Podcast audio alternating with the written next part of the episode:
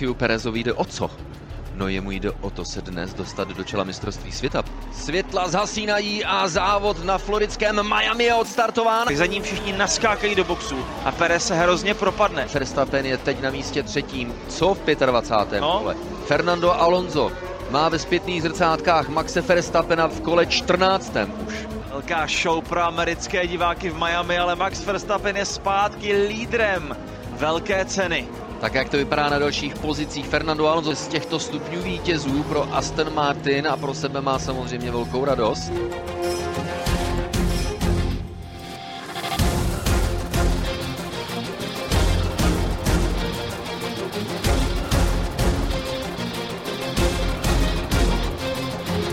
Měla to být bitva o vedení v šampionátu po páté velké ceně, celkových 23 v letošním roce ale to možná pro ty optimističtější z nás. Nakonec to byla demonstrace pokračující síly kombinace Max Verstappen a Red Bull. Nesbrzdil jej ani start z devátého místa, i když týmový kolega Sergio Pérez startoval z první pozice. Pěkná bitva o vítězství, ale jako kdyby Pérez na Verstappena potřeboval ještě větší náskok. Během typicky americké show se ale konala velká cena, která byla plná bojů po celé délce startovního pole. To je fakt, který si my, neutrální fanoušci Formule 1, nenecháme zastínit faktem, že o titulu je letos prakticky rozhodnuto.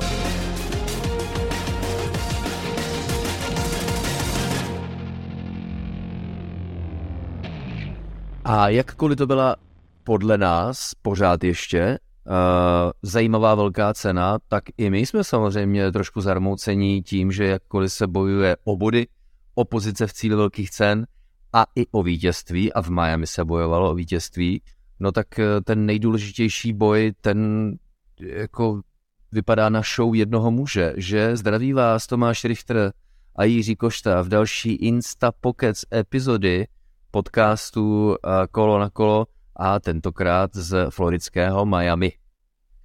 Já tě zdravím Tomáše, zdravím i naše posluchače. Hned na úvod musím říct, že jsem strašně rád, že jsme poprvé viděli šampionát Formule 1,5.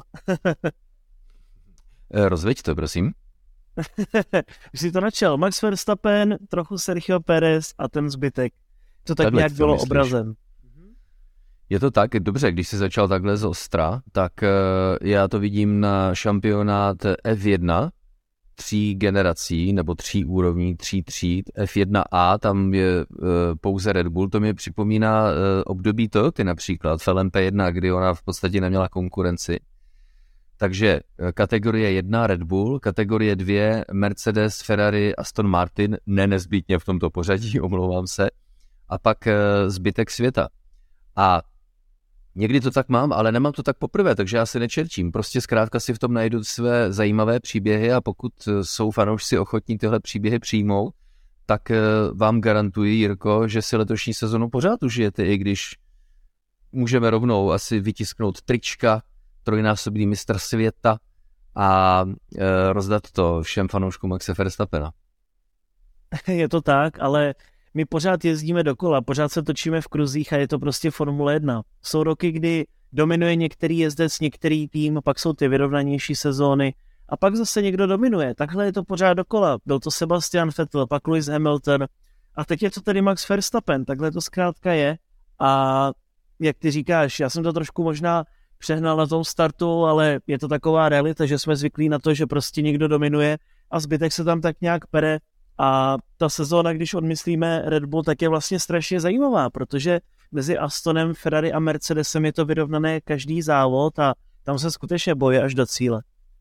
Kdybychom, kdybyste měli zájem, eh, tak eh, do hloubky jsem dneska eh, na cestě domů rozebral po delší době ve svém psaném komentáři na webu gpf1.cz proč je důležité, aby se Formule 1 opravdu rozhodla sejít z té cesty, na kterou se vydala, protože podle mého názoru a podle mého přesvědčení nejde úplně tím nejlepším směrem, ale k tomu se dostaneme v závěru dnešního povídání, protože v jeho úvodu my musíme rozebrat Grand Prix záležitosti a že tady byly. Jirko, eh, když jsme společně sledovali průběh prvního tréninku, druhého tréninku, třetího tréninku a říkali jsme si, jasně, v pátek eh, vyhráli první trénink Mercedesy, ale tak to jsem si říkal, tak se zase všichni uklidníme, jezdili s nízkým množstvím paliva ty tréninky, to je prostě dobré na popovídání si, ale ty trendy jsou zřejmé a nebyl důvod pro nějakou buď paniku pro nefanoušky Mercedesu, anebo pro nějaké bohužel falešné očekávání pro fanoušky Mercedesu. No ale přišel závěr kvalifikace. Q3, její třetí část. A najednou, minutu a půl před koncem, Bác, Charles Leclerc, eh, tomu se utrhne auto, vyletí ze závodní dráhy, lehce narazí do bariéry a s ohledem na zbývající čas se sportovní komisaři rozhodnou, že už kvalifikaci nerestartují, to znamená, téměř nikdo se nedostal ke druhým pokusům a tím pádem nám to přineslo velmi netradiční pořadí na startu a já si říkám, a jejda Formule 1 ty potvoro, ty umíš pořádně překvapit. A to jsou takové ty momenty, kdy si řeknu, no když už to vypadá naprosto jednoznačně, tak prostě přijde, přijde koření uh, tohohle toho typu. Ono to tak možná nevypadá. V závodě to možná není tak viditelné, ale co se týče kvalifikace, tak je to možná nejvyrovnanější šampionát v celé historii, protože my jsme mohli v té první části vidět, že poslední Logan Sargent ztrácel 1,2 vteřiny na prvního muže. A to je strašně málo, proto se nám to zamíchalo, že McLareny hned odpadly, Lewis Hamilton tam byl 13. Lance Stroll také odstoupil předčasně z kvalifikace a prostě tady se počítá skutečně každá tisícinka, každá desetina, takže minimálně v těch kvalifikacích je to hodně zajímavé, no a právě mohli jsme vidět, že Ferrari na tom je poměrně slušně v kvalifikaci, protože Charles získal pole position minulý víkend v Baku dvakrát a teď byl také na cestě za tím dalším v Miami, ale v tom závodě už je to trochu složitější, když není žádný safety car a dokonce ani žádná žlutá vlajka. Eh, kvalifikace já očekávám, a to je dobré, eh, že to připomínáš, tak já je v letošním roce očekávám velmi zajímavé. Čeká nás velká cena Emilia Romagna na proslule Imole a tam řada týmů přiveze eh, další zlepšení a už nám Ferrari ukázalo, že v rychlosti na jedno kvalifikační kolo dokáže být rychlé a já si myslím, že tahle disciplína, kvalifikační disciplína, bude se přibývajícími velkými cenami ještě zajímavější. Ale po hříchu a Max Verstappen eh, to s lakonickým klidem sám komentoval po dojezdu do cíle velké ceny Miami. Ano, přijdou zlepšení, vím o tom, ale myslím si, že v závodním tempu máme hodně solidní rezervu. To nejsem, Jirko, členem Mercedesu, eh, pardon, to nejsem členem Red Bullu vůbec a mám úplně stejný pocit jako Max, Max Verstappen, o kterém, eh, nebo u kterého jsme právě slyšeli tahle slova, že poprvé přiznal, máme, myslíme si, že máme poměrně velkou rezervu co do závodního potenciálu. Když to podobně, anebo pořád budeme ještě hypovat takové to, máme systém vývoj, vývojových bonusů a handicapů a v polovině sezóny konkurence Red Bull dožene. No já to tam zatím pořád nevidím, co ty? On je možná v uvozovkách problém v tom, že Red Bull si troufne přivést během pěti závodů jednou novou podlahu a ta podlaha jim dá hnedka tři desetiny k dobru. Protože Red Bull co nasadí, tak to funguje a to je prvek, který je neobvyklý ve Formuli 1. Je to spíše naopak, protože třeba takové Ferrari přivezlo teď do Miami novou podlahu a byla to jedna desetina a posunuli se tedy, ale Red Bull udělal zase další krok dopředu a to samé je i ve srovnání s jinými týmy samozřejmě, protože také Aston Martin přivezl nějaká drobná vylepšení, které jim také dali tak jednu desetinu, možná dvě. Což znamená, že u Red Bullu ten faktický základ, který je velmi silný, je prostě dobrý i do toho zbytku sezóny, ale i do začátku té příští. Takže oni de facto, i kdyby teď přestali úplně vyvíjet, jakože tedy mají menší čas v tom větrném tunelu, tak pořád budou mít auto, které má na vítězství. Ten odstup je tak obrovský, že pro Red Bull, pakliže se nestane něco nečekaného, nebudeme mít červené vlajky, nečekaný safety car nebo jdeš na trati, tak eh, pro mě je to 23 vyhraných závodů v letošní sezóně. No, víš, že mě to také napadlo a se nad tím zamyslet, eh, jaké okolnosti a ještě se nestalo nikdy v historii Formule 1, že by jeden tým nebo jezdci jednoho týmu vyhráli všechny velké ceny, i když eh, mnohdy v několika případech jsme tomu byli strašně blízko. A média se o této statistice začnou bavit za 3, 2, 1, no možná ještě ne před velkou cenou Emilia Romaně, ale myslím si, že tohle přijde na přetřes hodně uh, brzo.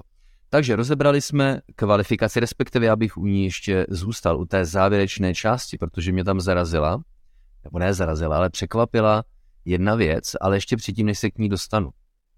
Tak prosím pěkně, my bychom rádi poděkovali všem těm, kteří přijeli ve čtvrtek eh, v o prvním květnovém týdnu do Sinestáru v Českých Budějovicích. A byli jste naprosto fajn, a to není žádné kliše, opravdu. Eh, byli jste přirození, byli jste hrozně milí a to mě vždycky hrozně potěší. A alespoň za sebe mohu říci, že eh, mám i trošku pocit, že jste si to s námi užili, protože to je přesně to, eh, o co jsme se snažili. Takže ještě jednou díky moc a budíš to vzkaz i všem těm dalším, kteří jsou na opačné straně republiky, směrem na sever, Liberecký kraj, Jablonecký kraj, nebo oblast spíš než kraj. A eh, vězte, že 1. června, také čtvrtek od 19.00, chystáme druhé eh, představení podcastu Kolo na kolo. Přijedou traťoví maršálové, kteří sloužili v Miami, konkrétně v první zatáčce Radim Schneider a Jarda Havel a máme pro vás připravenou řadu interaktivních úloh, a také, eh, a to mě hrozně bavilo, můžete eh, do nás bušit a komentovat to, co my říkáme, eh, takzvaně on the spot neboli online přímo z publika a vám nakonec ještě pustíme 20-minutový dokumentární film o kouzlu strategie Formule 1. Takže ještě jednou díky moc a těšíme se 1. června v Liberci. Kdybyste měli zájem o vstupenky, tak na webu kolo na kolo.cz nebo na libereckém kíně stránek Sinestar. Teď ale ještě slíbená douška, uh, kvalifikace. Jiří. Max Verstappen při prvním pokusu v Q3 udělal chybu, která ale nebyla vážná. Ano, malinko mu to ujelo, zavlnilo to jeho autem, ale mohl pokračovat dál a podle mého názoru by tak nabral ztrátu půl sekundy. Ale Max Verstappen, protože je to Max Verstappen, tak eh, a prosím pěkně představte si, že ještě nevíte, jak dopadl samotný závod. Jo? Tak Max Verstappen, protože Max Verstappen tak se na celý pokus úplně vykašlal, zajel do boxu, připravil si druhý pokus, no, jenomže Red Bull, jak eh, lakonicky prohlásil poradce Red Bullu Helmut Marko, tak říká, no v kvalifikaci za Leclercem prostě nemůžeme jezdit v těchto dnech. No, bylo to takové ostré šťouchnutí do žebera, ale tím, jak Leclerc boural, tak přišly červené vlajky a nedokončená kvalifikace, to znamená Max Verstappen neměl k dispozici ten první čas. I kdyby byl špatný, tak on by byl špatný tak, že by stačil třeba na čtvrté místo, ne na deváté místo. Já vím, Verstappenovi zdá se, že je úplně jedno, odkud bude startovat, ale přesto je to takové myšlení neúplně formulové, protože tam se snažíš prostě vytěžit maximum ze všeho, i když se úplně stoprocentně eh, nedaří. Myslíš si, Jirko, že se z toho Max Verstappen třeba do budoucna poučí?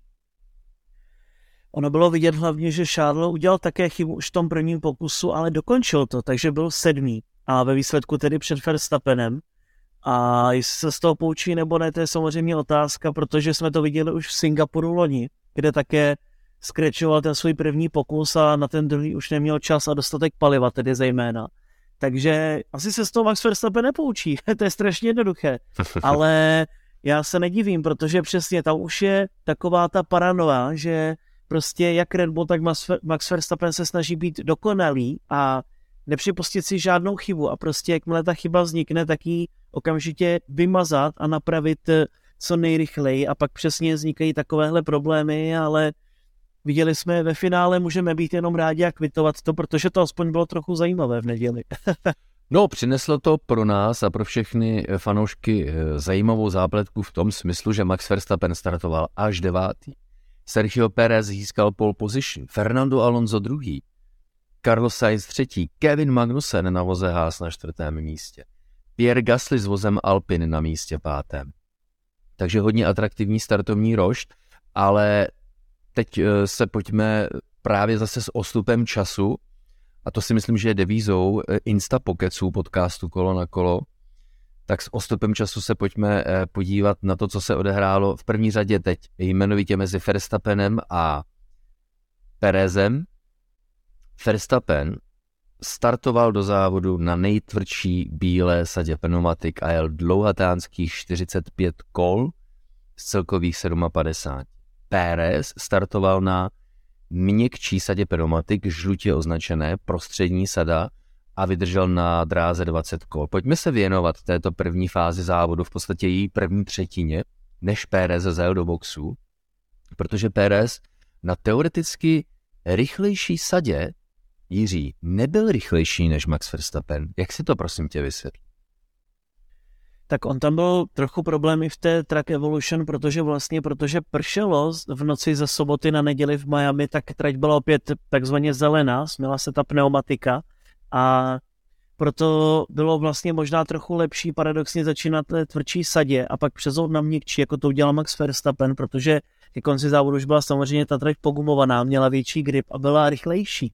Takže to je taková jedna proměna, samozřejmě, která nastala během tohoto závodu, ale zároveň Sergio Pérez prostě tak nějak nedokázal adekvátně zatlačit v tom úvodním stintu a přesně, jak ty říkáš, Max Verstappen byl stejně rychlý, spíše rychlejší a to ještě předjížděl vozy a víceméně by se dalo říct, že přestože v kvalifikaci to bylo ve všech časech i v trénincích velmi těsné mezi Perezem a Verstappenem, tak v závodě tomu nebylo a v tomto případě to Čeko hodně prokaučoval. To bylo podle mě jeho vítězství, které úplně zahodil.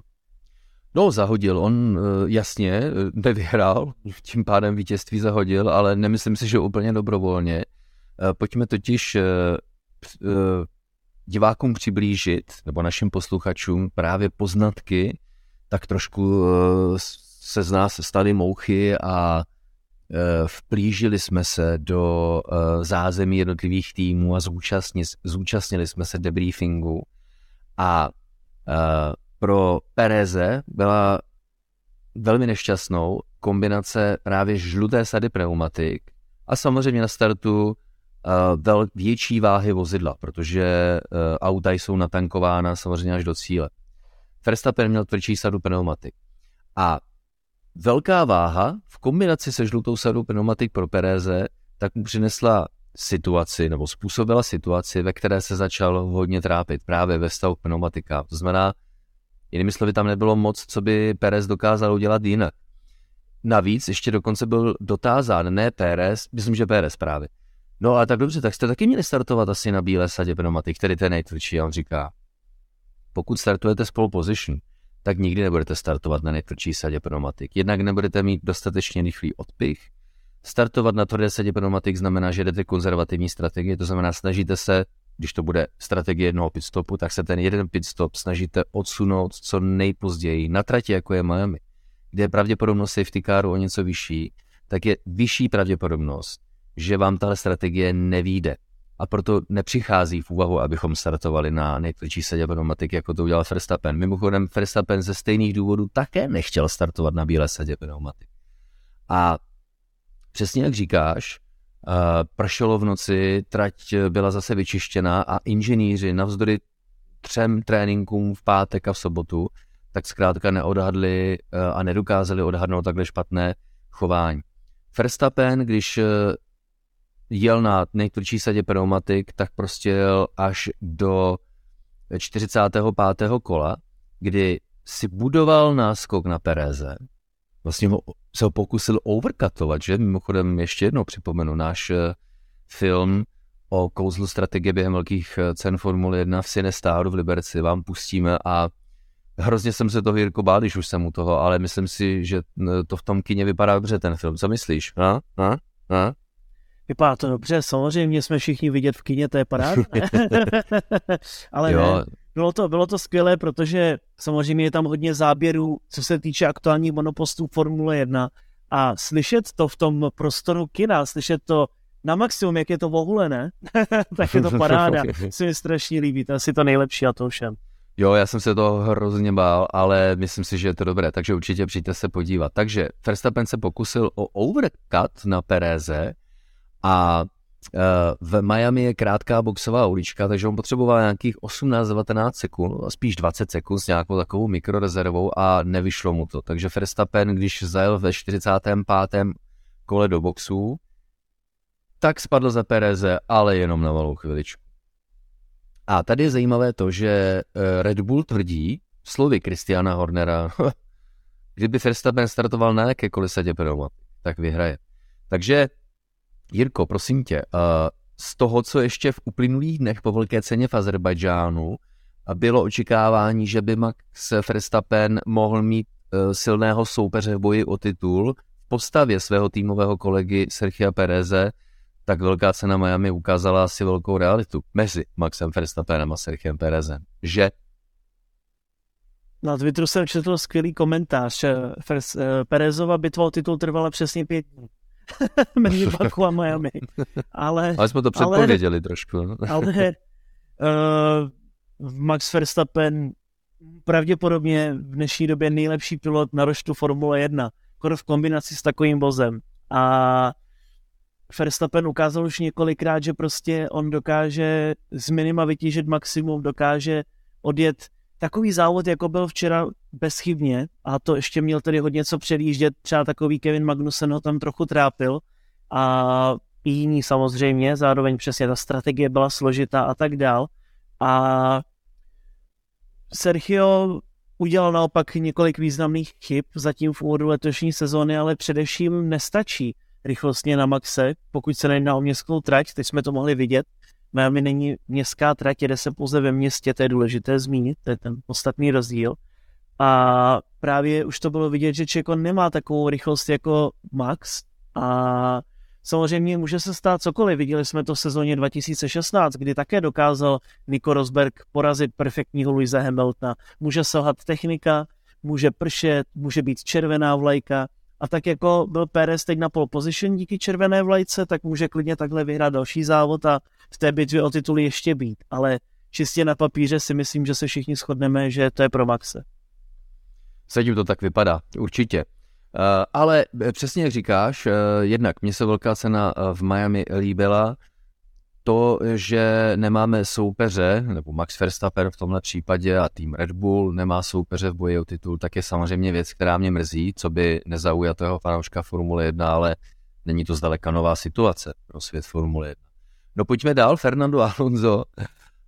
Um, kdo by, by, kdyby mi někdo chtěl vysvětlit, že před, já nevím, uh, pěti lety, že uvidím takhle energického, takhle pozitivního, takhle týmového Fernanda Alonza, tak mu Jirko prostě nebudu věřit. Fernando Alonso eh, v úvodních pěti velkých cenách v, ve čtyřech z nich nástupních vítězů zase. Tak já bych se trochu považoval za experta na Fernanda Alonza za ty všechny roky, co sleduji. Jsi expert na všechno, ne? No samozřejmě, tak samozvaný expert ještě ke všemu.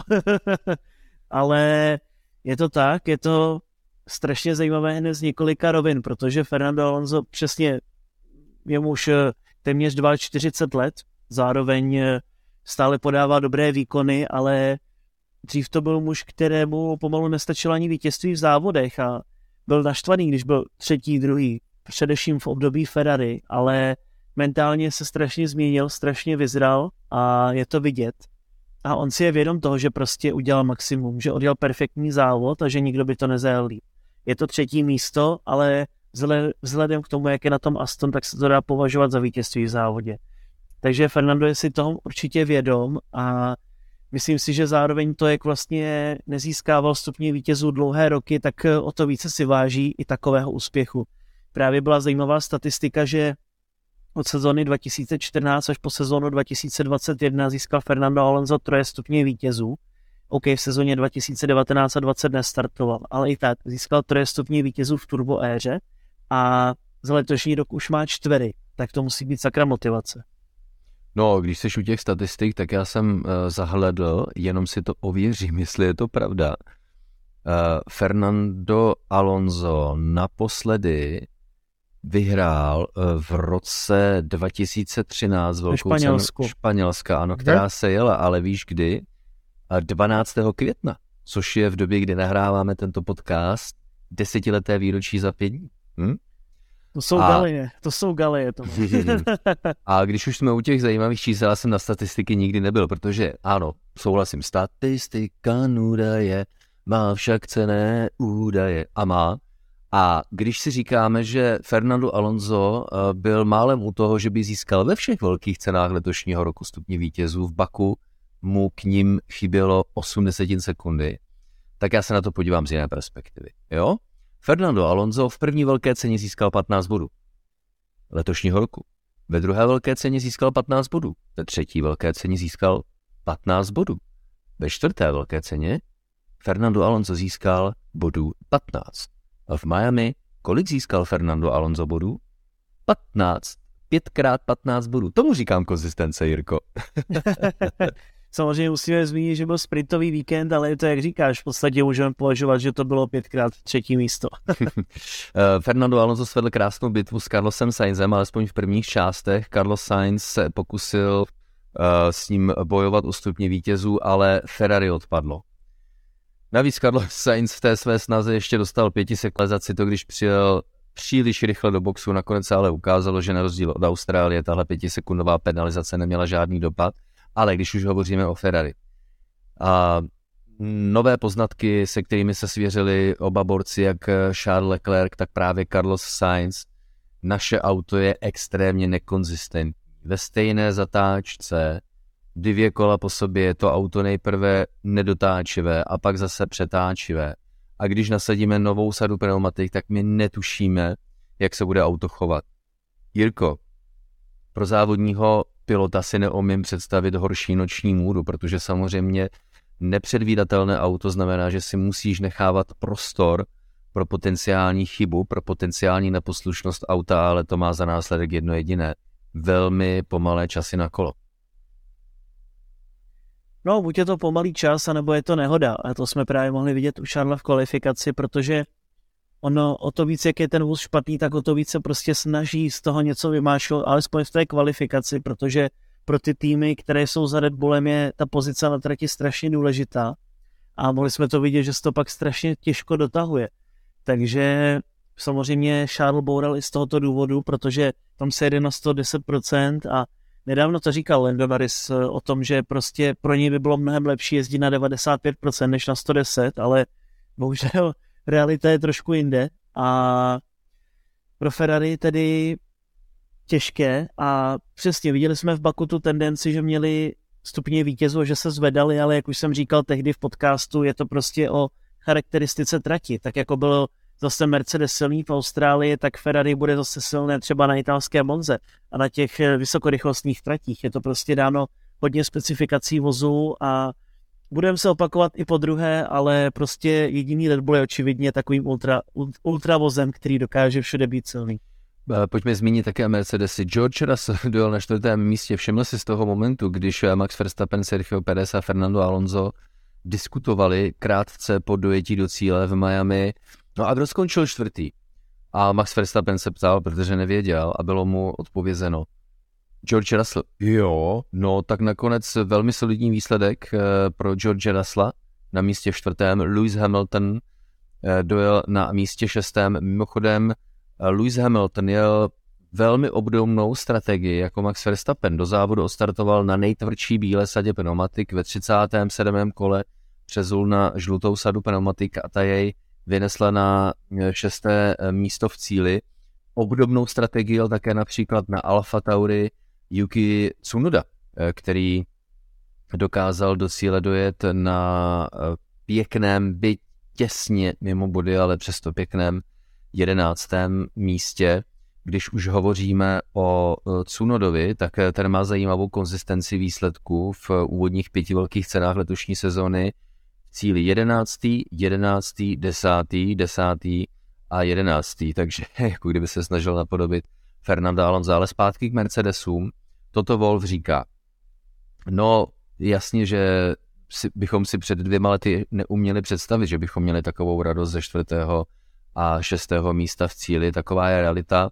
Tohle auto se hodně, hodně nepovedlo a Mercedes chystá technická vylepšení na další velkou cenu, která se jede příští víkend eh, v Itálii na okruhu v Imole, ale můžeme zase přiblížit jednu eh, drobnou exkluzivku to nebudou zlepšení, od kterých si Mercedes slibuje zrychlení v čase na kolo. To budou zlepšení, která Mercedesu nejprve pomohou pochopit, co je s autem špatně. Jak já tomu říkám, jakási, eh, diagnost, jakési diagnostické nástroje, které Mercedes na Imole nasadí, což je jenom důkaz toho, jak eh, se Mercedes trápí, nejenom v loňské sezóně, ale to trápení pokračuje i v sezóně letošní. Jinými slovy, abych to vysvětlil ještě jednodušeji, tak Mercedes od zlepšení v Imole nemá nějaká zázračná očekávání.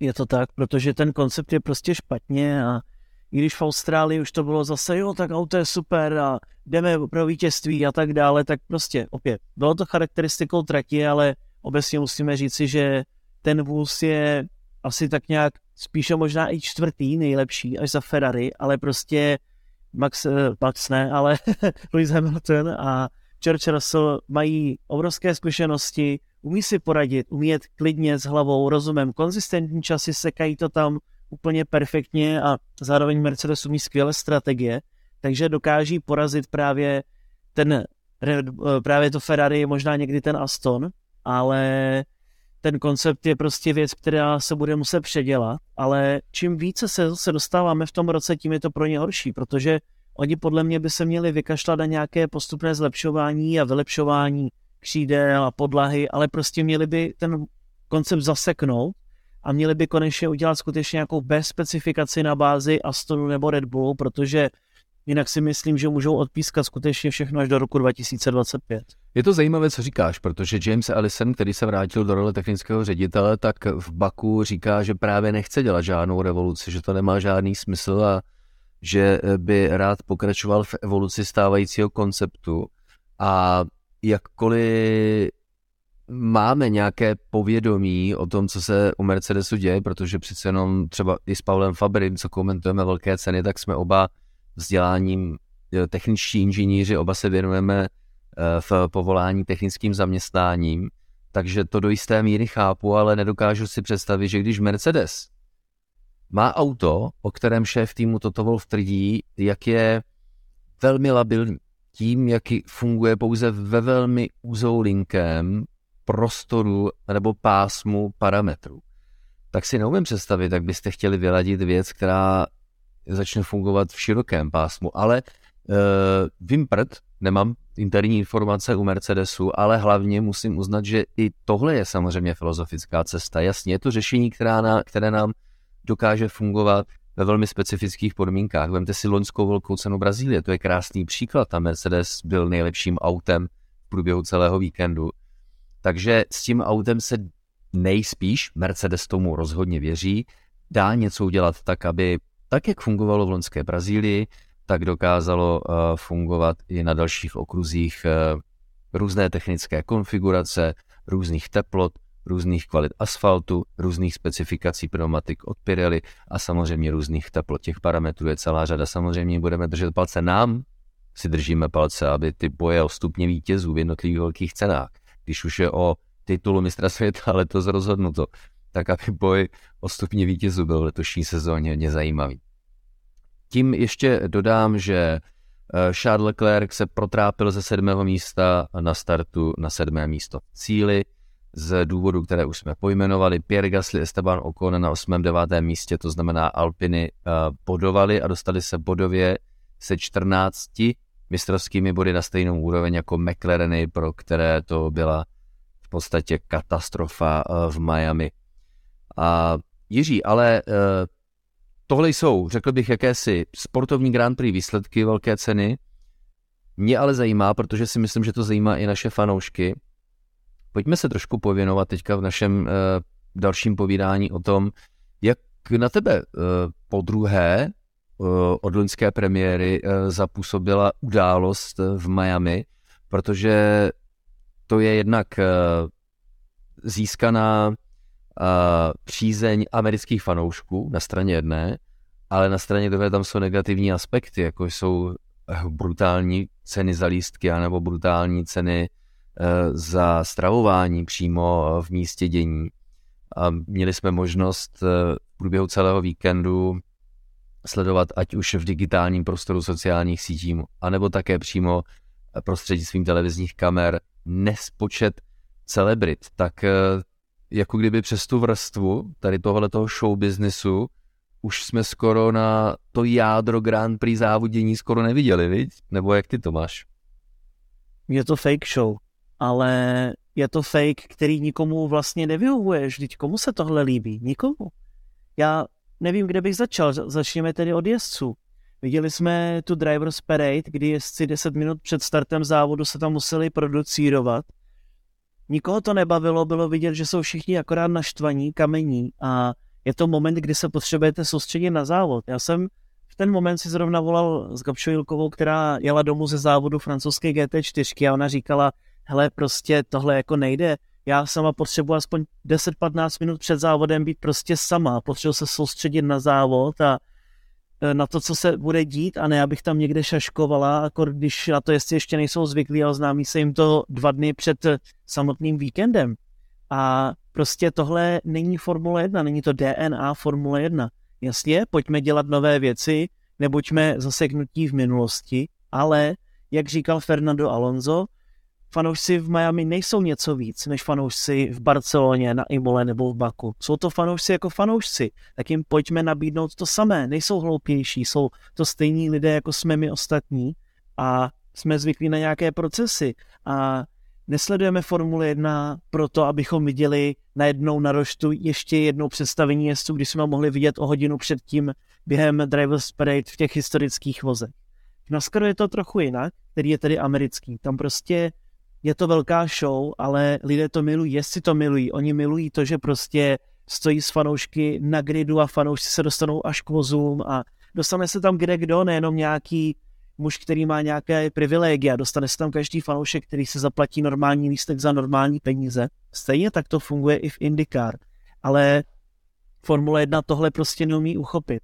A zase míchá jabká hrušky. NASCAR je NASCAR, nechme NASCAR být jak je, tam to všichni milují. Formule 1 milujeme pro jiné věci, přesně třeba pro tu exkluzivitu, že se k těm jezdcům nemůžeme dostat, nebo že na nás mávnou jenom během pěti vteřin, když projedou autem kolem, ale kombinace zase toho amerického trendu do v podstatě evropské Formule 1 je chybou. A zase přesně, tak OK, v Americe je to nějak, tak proč to třeba zase není v azijských zemích podle nich zase třeba? Jo, to jsou prostě takové věci, které Formule 1 tlačí strašně na sílu, ale tlačí hlavně prostě Ameriku dopředu, ale pro mě osobně to má takový závěr, že to bude jeden velký flop v Miami, protože jak ty říkáš, Tome, ty ceny za vstupenky, které tedy mimochodem se zlevnily ze soboty na neděli o 40%, což je věc, kterou jsem já nikdy neviděl. A přesně drahá jídla, že si dáš eh, tady burger za 300 dolarů a tak dále a bagetu, kde jsou dvě šunky, že si dáš za 45 dolarů, to je trošku na hlavu. Protože Miami není žádný Dubaj, není to žádné Abu Dhabi, to je prostě normální region v Americe, který prostě má Eh, normálně zaměstnané lidi a berou normální peníze, jako my tady v Česku nebo na Slovensku. To zajímavé, protože pořadatelé velké ceny v Miami jsou spokojeni, oni tvrdí, že bylo vyprodáno, jakkoliv na tribunách byla prázdná místa a e, nechci sahat eh, pořadatelům do svědomí, oni to zjevně mají finančně spočítané, na straně druhé je to vždycky otázka nabídky a poptávky, ale co já říkám já, to už bylo před boomem v roce 2021, té samozřejmě infarktové sezóny, tak eh, vám prozradím jedno tajemství. Já bych si nemohl dovolit vzít rodinu na velkou cenu. Leda bych samozřejmě je nechal sedět na trávě, ale tam třeba na takovém Red Bull ringu tam už bývá také hodně vyprodáno. A rád bych, aby když už bych vzal svého kluka na velkou cenu, jakože už o tom začíná přemýšlet, tak bych mu chtěl nabídnout nějaké, řekl bych, zázemí takové, eh, ve kterém bude mít větší prostor se věnovat příběhům eh, ve velké ceně, sledovat tu kvalifikaci trošku eh, zevnitř, stejně tak jako velké ceny. A pokaždé, když mě to napadne, tak já prostě bych si to nemohl dovolit, ale to hovořím o těch velkých cenách tady okolo. Velká cena Maďarska, velká cena Španělská, velká cena Rakouska. Velká cena Itálie je jednou z dražších evropských velkých cen. Ale Miami ceny, to když jsem viděl, tak normálně jsem si myslel, že mě umejou a že dostanu infarkt. A neměl bych to říkat, ale zas na druhou stranu uh, lidem nelžu v tomhle směru. A mě poměr cena výkon, potažmo ten přínos, jako nepřijde úplně správný v současné době a proto já už jsem se přistihl, jak lidem říká, ale vydržte chvilku, protože až tahle ta šílená vlna uh, hypeu opadne, tak na některých velkých cenách opadnou pak i ceny vstupenek, ale to závodění Grand Prix nebude nekvalitnější, protože z velká cena Miami byla ze zajímavějších velkých cen. Podívejte se na, spuste si záznam velkých cen z takzvané zlaté éry. 70. 80. leta, také 90. léta. A řekněte mi, v čem jsou co do průběhu a rozestupů mezi jednotlivými piloty, ať už v průběhu závodu, anebo v cíli, tak v čem jsou tyhle velké ceny lepší, než jsou velké ceny současnosti. Takže ty výlohy, které člověk dá za to, aby navštívil velkou cenu, tak mi přijdou jako šíleně brutálně. Já bych si to prostě dovolit nemohl, byť eh, plánu ryze, ryze jako soukromou, tedy neprofesionální návštěvu velké ceny. Takže hm, tohle mě trošku uh, nezaskočilo, ale říkám si, vždycky je to o tom drž balans, vole, ne? Takové to mít prostě jakousi soudnost a je cítit, jak to Liberty jako hype takovým způsobem, že skrze promotéry to pak jako z těch lidí vyždí mu peníze. Ano, on se říká, peníze v tom prostoru jsou. Ten, kdo na to má, tak si to může dovolit. Ale je Formule 1 pro ty lidi, kteří jsou bohatí a mají prachy, protože co si budeme nalhávat, jako nůžky mezi těmi bohatými a a mezi tím, kdo se dřív řadil eh, ke střední třídě a ta střední třída už je spíš pod střední třídou, tak je ta Formule 1 pro ty, kteří na to mají, anebo ji chceme přiblížit i těm, řekl bych, běžným lidem z eh, běžných ekonomických poměrů, takovým způsobem, aby se prostě mohli eh, podívat na velkou cenu. No jasně, pokud jsou všechny tribuny vyprodané, tak já nemám žádný argument, protože to pak eh, funguje a ty lidi jsou ochotní za to platit. Mně to přijde jenom trošku líto, protože uh, pak když fanoušci reklamují to, za jaké ceny jsou prodávány potraviny v místě dění, nebo co jsem zahledl video, tak za šíleně drahou vstupenku oni mají uh, z tribuny možnost vidět jenom malý kousíček závodní dráhy a naproti nemají žádný výhled přes dráhu a je tam výhled jenom na e, VIP salonky a, a to je to je prostě strašně málo a strašně šílené. Tak jenom spíš vyzývám, dejte si na to pozor, hodně si to promyslete, než se vypravíte na velkou cenu, protože vidět velkou cenu Formule 1 naživo, dámy a pánové, to je něco, co musíte zažít, protože to je něco absolutně výjimečného a nedám na to dopustit. Ale dejte si pozor e, na to, e, co za to dáte a Eh, Formule 1 tady bude vždycky, jsem o tom přesvědčen. A teď eh, ten nepoměr mezi cenou a přínosem je poměrně nevýhodný, takže si klidně počkejme, protože Red Bull uh, může vyhrávat, ale nebude dominovat a lepší sezony přijdou.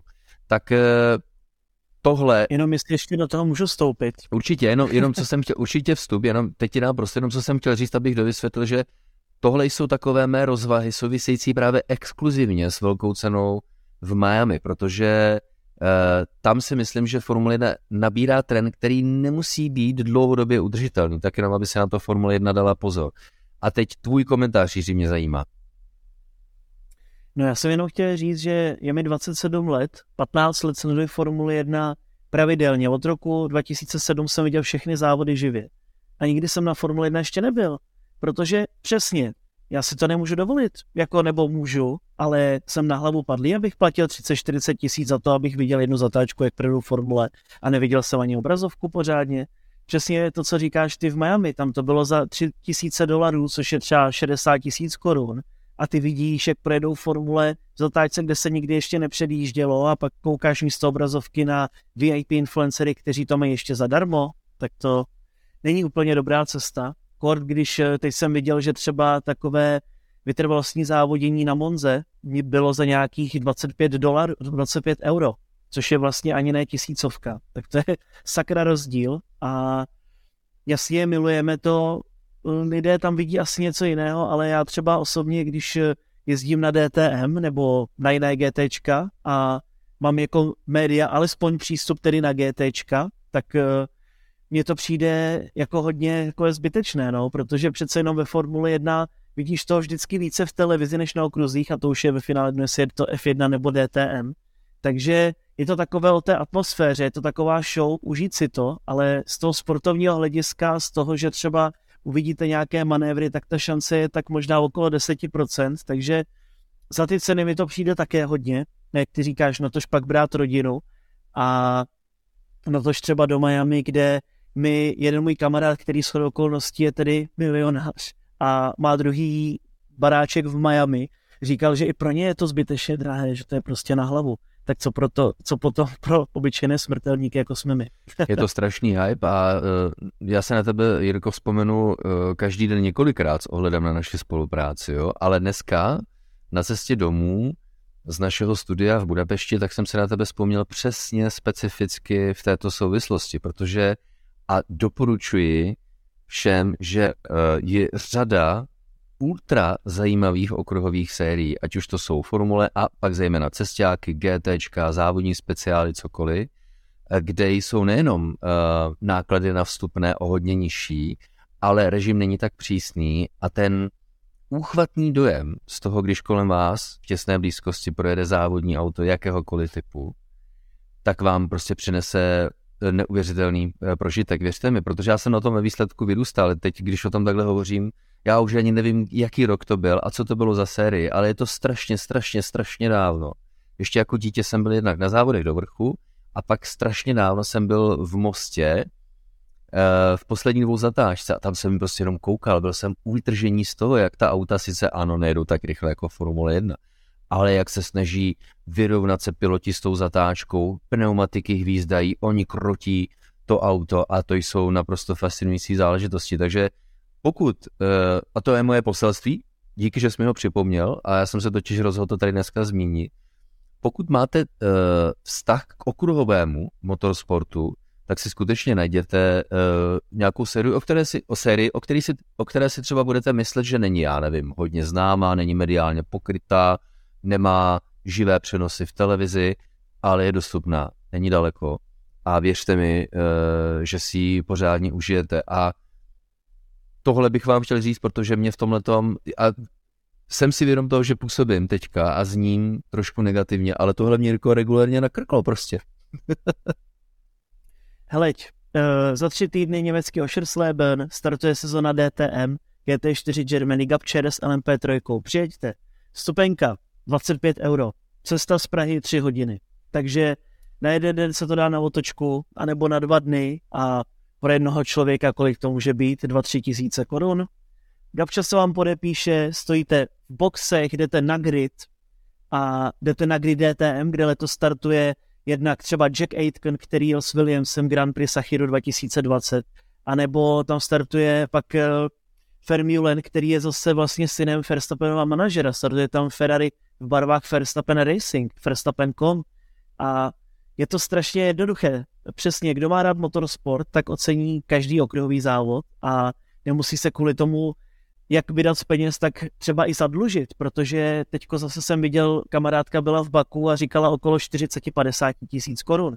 Takže kdo má rád závody a přesně, jak ty to mě říkáš, to je úplně jedno, že to není Formule 1. Když stojíš u GT3, která roluje na grid, anebo která roluje v pit lane, tak si myslím, že si na Formule 1 možná ani nespomeneš. Ne, je to tak a um, jasně, na, na straně jedné mě mrzí, že teďka působím takovým negativním dojmem, ale prostě to je realita a uh, radím vám dobře a velmi upřímně jako nedávejte v téhle době do toho teď ty peníze, protože Formule 1 vyhypovaná a všechno stojí nesmyslné peníze. To si radši opravdu kupte předplatné F1 TV a pokud milujete Formuli 1 jako my a já nepřestanu, to není o Formuli 1 jako sportu, to je o tom business modelu, který kolem sebe teďka má a já si myslím prostě, že je jako trošku nefér.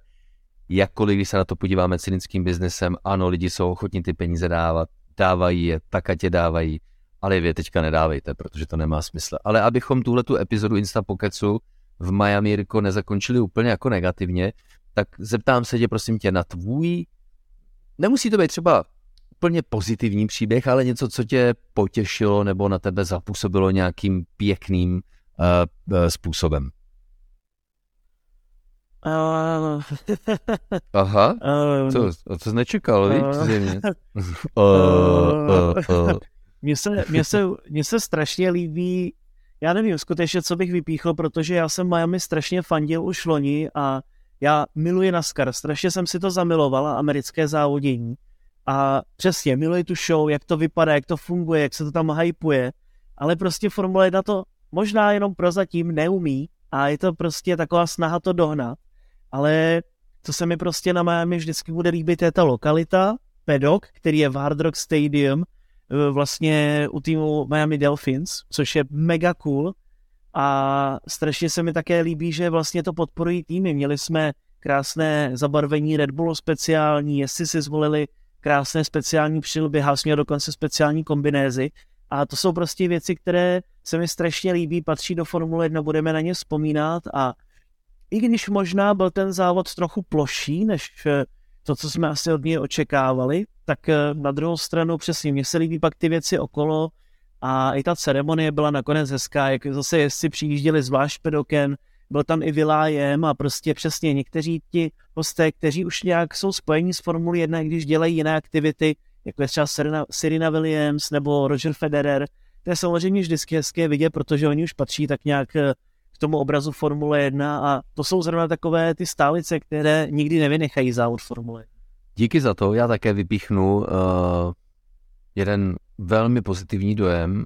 Pokud to jste ještě neviděli velkou cenu, anebo byste měli chuť se na některé pasáže podívat znovu, tak mně se hrozně moc líbí závodní okruh v Miami. Já si myslím, že je povedený a také ve spolupráci s pořadateli, eh, kterým se povedlo umístit kamery takovým způsobem, že když sedím u té televize a komentuji velkou cenu, tak nejenom si řeknu, to bylo někde, já nevím, ve druhém nebo ve třetím kole po startu.